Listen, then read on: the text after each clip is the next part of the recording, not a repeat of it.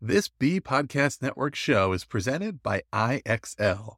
IXL's all inclusive online teaching and learning platform simplifies edtech needs and accelerates achievement in 95 of the top 100 U.S. school districts. IXL delivers personalized learning across a comprehensive pre K 12 curriculum, including math, language arts, science, and social studies, and it helps you assess student performance through actionable real time insights at every level of your school or district. This one solution performs work that typically requires dozens of different tools. Want to find out why so many leading districts trust IXL? Visit ixl.com forward slash BE. That's ixl.com forward slash BE. TL Talk Radio Season 7, Episode 2.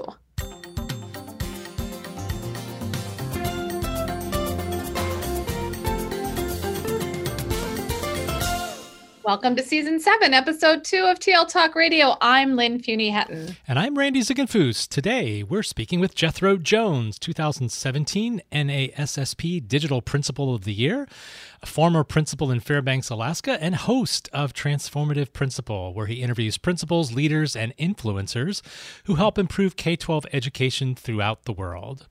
Jethro is also the founder of SDL Academy, Transformative Mastermind, and Transformative Leadership Summit.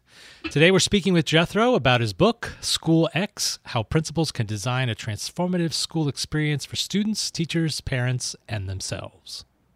So, welcome to the podcast, Jethro. Thank you. I'm excited to be here and chatting with you. Excellent. So let's get our conversation started today. Talk to us about a story. You know, what brought you to this work of transforming schools? And in your mind, what does a transformed school look like?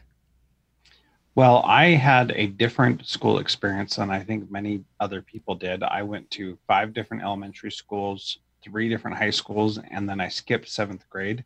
And so I had a lot of exposure to a lot of different types of schools and the way things worked. And what I realized pretty early on was that school was a game, and I just had to figure out how to play the game to win at it. And in high school, I got pretty bored with that and did pretty poorly and ended up graduating with like a 2.52 and barely making it into a college that I actually got rejected from first before they later rescinded that rejection and and did accept me.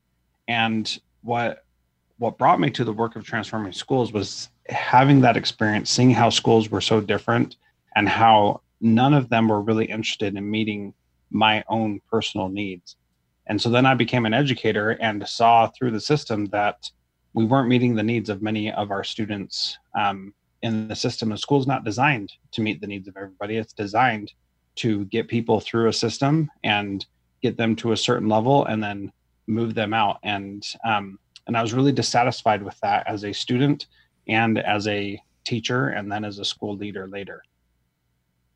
And so, what does a transform school look like to me? It looks like a school that's designed around the students that are there, not designed around the preconceived notions or curriculum or decisions that have been made uh, decades ago to meet the needs of whoever is uh, whoever's running the school. Yeah, so that really re- resonates with us. This idea of um, the system conforming to the to the learners and the people within it, rather than the people conforming to this sort of century old system that that just exactly. is so hard to change. So in in your book, one of the things that I think really resonated with me was this idea of leader as designer, um, and we talk about that a lot around here that you know leaders create the conditions and and that that word design really resonated with me. Um, so talk to us a little bit about that. How is how is this a reframing of leadership? And share some examples or, or a couple examples of how in your own practice you were a, you were a leader who was a designer. Yeah. So i, I see a, a designer as different than a manager which is basically you're just putting out fires making sure things don't break which is what a lot of um, principals see themselves as is i'm just here you know i had one principal tell me uh, you know i serve at the will of the school board. This is not my school and i'm just here to make sure that nothing breaks. And while that is a perfectly i know a perfectly uh, valid way for that person to think i just could not get behind that idea. Um, we're not there to just make sure things don't break. Anytime that we're not designing for the students that are in front of us, we're missing someone. And so uh, when that principal told me that, I, I thought, man, that is that's a pretty low expectation of yourself and what you can do. A leader is someone who, you know, establishes a vision and leads people to that and has a mission that's bigger than just um, you know, fulfilling not breaking anything. Um, but a designer is somebody who transforms the school to make it specifically work for their stakeholders that are there in front of them at that moment, which by necessity means that your school is going to look different from year to year. And it kind of has to because you have different kids in front of you each year. And if, if you're not willing to do that or not able to do that, I think that it's going to be pretty tough for that to happen. So a couple of examples. Um, the first school where I was where I was principal was an elementary school, Title One, and I was very much in the mode of being a manager. I made sure that kids were getting class on time, that discipline was being followed, and I was working myself to death because I was staying there for the after school program, and I was not getting any fulfillment out of it. Um, and then when I went to my second school, where I was principal of middle school in, in Kodiak, Alaska, um, I was able to start becoming more of a leader and become a designer. So what we saw was that our kids needed something a little bit different. So we created a, um, a an, an, advisory system. Uh, we called it tutorials, which was basically kids would choose every two weeks a different area to em- to put their emphasis on learning. So you know to to make it easy for teachers, we wanted teachers basically to bring their hobbies in and share those with kids. And that was a really easy way to look at that um, because we wanted to expose kids to something more than just the academic profile that we had. And we are actually on track in that school to um, completely remove English from our course catalog and teach English through all the other courses because we saw that kids weren't doing great in in English because they were bored and they didn't like it, but they they loved communicating and they were good at writing and they were good at um, reading, but English just wasn't really doing it for them. So we were going to take that out um, and not have English at all as a course and use those teachers instead to be coaches to help other teachers bring language arts into their classroom. Um, and what was cool about that is that we saw a need for our kids to have uh, those language arts skills infused throughout everything else. Um, and so those two things really were us trying to design our school to meet the needs of the kids that were in front of us and also to meet the needs of the teachers because that's another thing. We had teachers our english department was so strong and was so good that they could be they could magnify their influence by supporting other teachers instead of just working with kids directly um, because that's where their skill set was. They were great coaches. They were great supporters for other teachers. And um, and we wanted to set things up so that we were playing to everybody's strengths, the teachers and the students, and really serving our community well. So I'm curious, Jethro. This you saw, you said that you were a, a, management kind of principal, and then you've become this transformative principal. What was the thing that sort of made that click and switch? Was was there sort of an event or an experience or something that happened that got you to think like this managing stuff isn't isn't the right way to do it? Well, I just hated my life. I mean, I I thought I was all excited to become a principal, and then I was, and all I was doing was being a manager, and I wasn't fulfilling that thing within me that that made me want to be a principal in the first place. I wanted to be a principal to change kids' lives, and I wasn't doing that. So I was frustrated that I wasn't getting the professional development that I felt I needed to become a leader. And so I started my podcast, Transformative Principal, and that's what made the change. I started interviewing other people and finding out what made them excited to be a principal. And that's where the change happened. And as I was interviewing people, I'm sure that you see the same thing. It's like you learn in dog years because what I was doing is I was having these specific challenges and then I'd go find someone to help me do it better. and and so I got the shortcut and the secret to how to do it right um, from somebody who was doing really, really well at that. So, for example, in my school, we were a PBIS school, and I was trying to figure out how to do this behavior thing so that it wasn't sucking the life out of me. So I interviewed Chris Wejr, who uh, is a principal in British Columbia, totally awesome principal. And he helped me see that it's not about the rewards, but it's about that intrinsic motivation that you have to get to. And once I saw that, then I changed my approach and I actually enjoyed discipline conversations at that point because they were about helping kids see their potential inside them and not about making sure they follow rules. I'm not a very good rule follower myself, so that was a really hard conversation to have with kids that you need to follow the rules. But then when I changed it because of his advice through my podcast, I started asking them what kind of person they wanted to become. And I realized that almost everybody wants to be a person of integrity that has an impact on other people. And so we'd start pushing that narrative with those students. And I quickly learned that I didn't need to be a manager anymore. I needed to be a leader. And then as I continued doing this work uh, through the podcast and through leading my own schools, I learned that I really need to be a designer instead of a leader as well.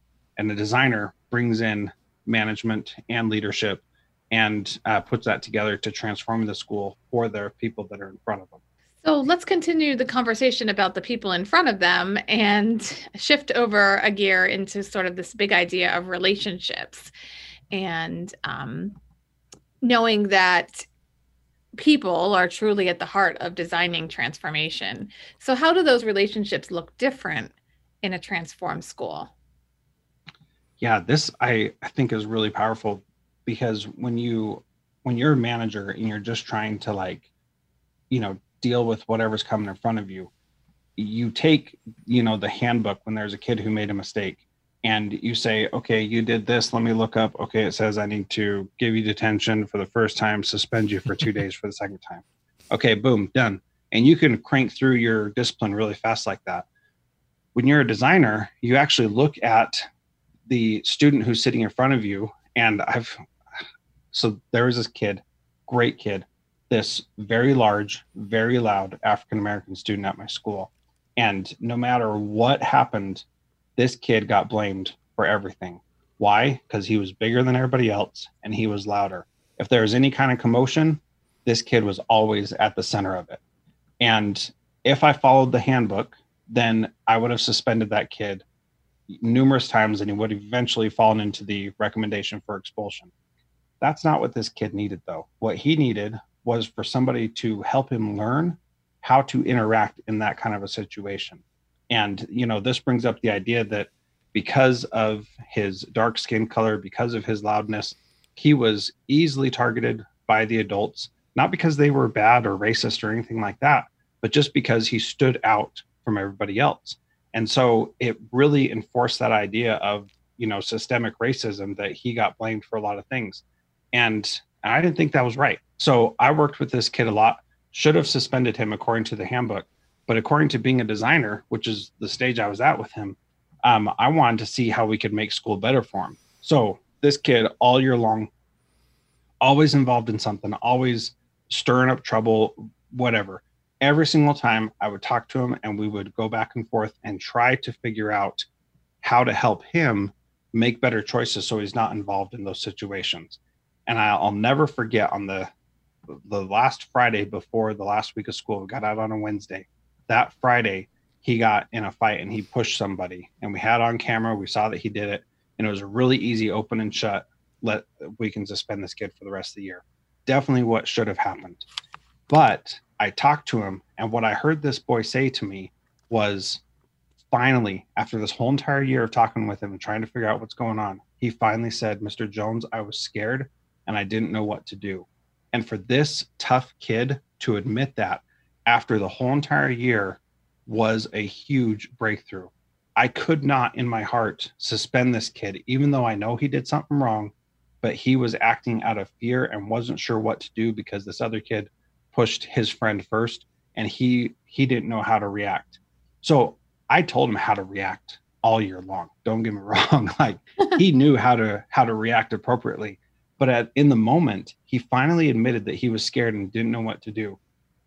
And for this kid to admit that with the trauma that he experienced in his life, with the always getting in trouble that he experienced, that was a key where I know that he finally learned something that we've been trying all year long to teach him.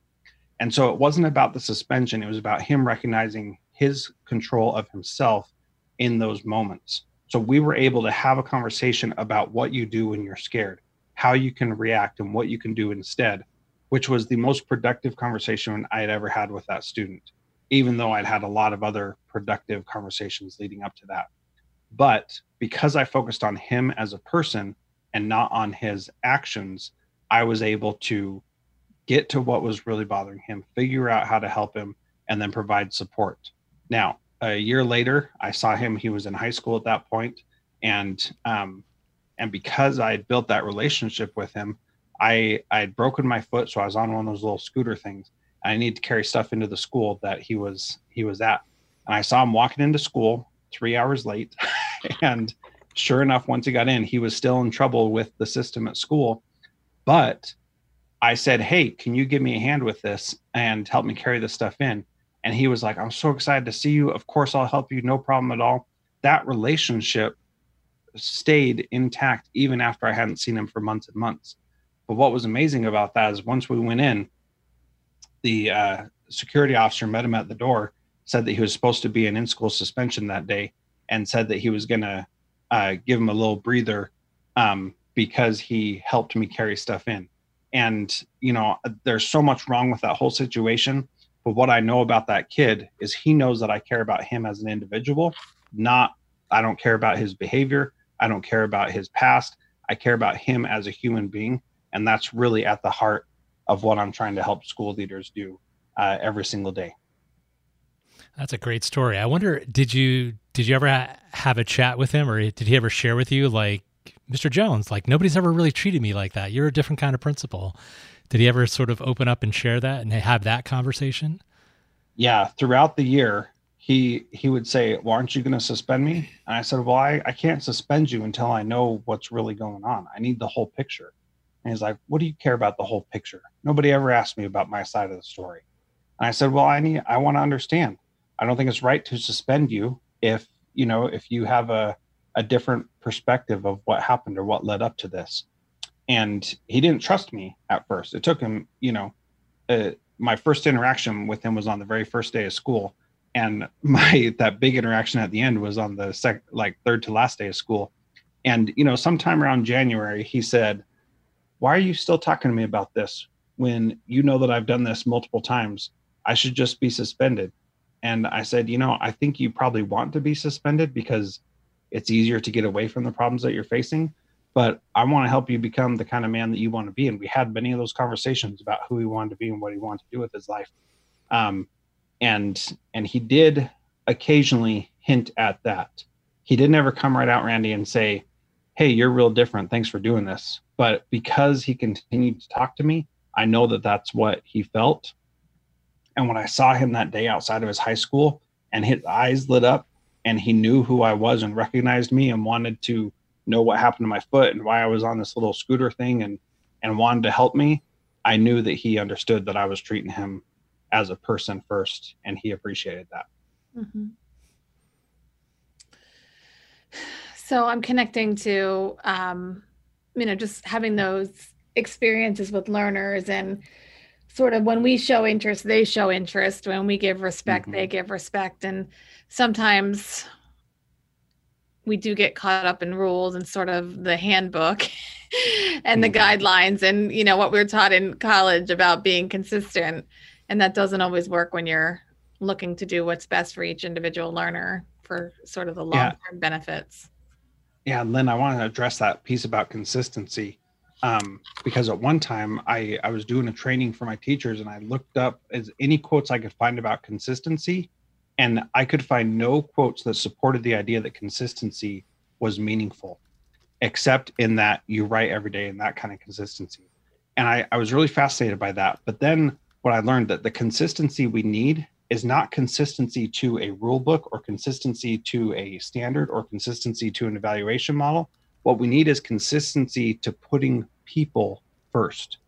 And that consistency is what pays dividends. And that consistency is what helps make the kind of school that we want. It helps people feel welcome and feel like they belong in that school. Mm-hmm. Yep, that makes total sense. All right. In uh, season seven here, we have some rapid response questions. So these are just very quick sort of sound bites for our listeners. and then we'll give you an opportunity to share what's next for you. Are you ready? I'm ready. Let's do it. All right. Who's one expert our listeners should connect with to learn more about school leadership or transformation? Uh, I think it's your students. Talk to your students. Good answer. They are the experts. Thank you. they are the experts, but they just don't know it yet. And they may not be able to say, here's what you should do, but their responses can help you know what you should do. All right. And if you were recommending one book to our listeners, what would it be? So it's a book that I just learned about called The Courage to Be Disliked.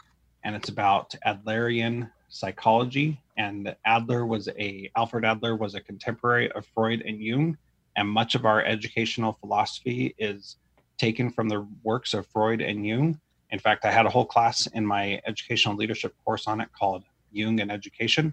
Uh, but this Adler approach is much more in line with the idea of being a school designer and it's pretty cool. I'll give you a little teaser. Uh, the first chapter talks about how trauma doesn't even exist. Ooh, and for our I... listeners, you can't see the you can't see the hand gestures of uh, Jethro blowing his mind apart. So, all right, last question, rapid response. What online site, resource, or person do you learn from regularly? Uh, Seth Godin's blog and Akimbo podcast. I kept that one short for you. All right. We'll add those links to the show notes so that our listeners can go ahead and take a look at those. All right. I'm going on Amazon and checking out the Courage to be Disliked. I like the title, it's kind yes. of intriguing. It's good. All right. So to wrap this up, Jethro, what's next for you? What are you working on that you want to share with our listeners?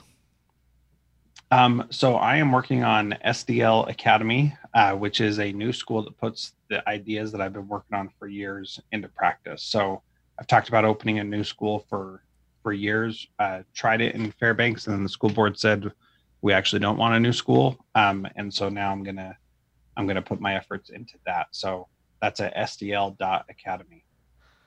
Exciting. Yeah, looking forward to learning more about that. All right, so as we wrap up here, uh, linked in the show notes, uh, we have put all those resources and websites, um, everything that Jethro has shared with us.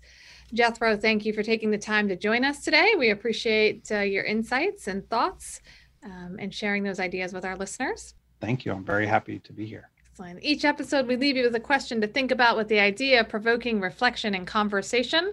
This episode's question What's the first or next step you will take to transform your leadership? If you've enjoyed this episode, would like to comment or check out the resources shared today, Visit the show notes at tltalkradio.org and look for season seven, episode two. That's all for this episode. We'll be back next week with another conversation featuring other innovative thought leaders. Thanks again, Jethro. Bye bye. Thank you. Bye bye.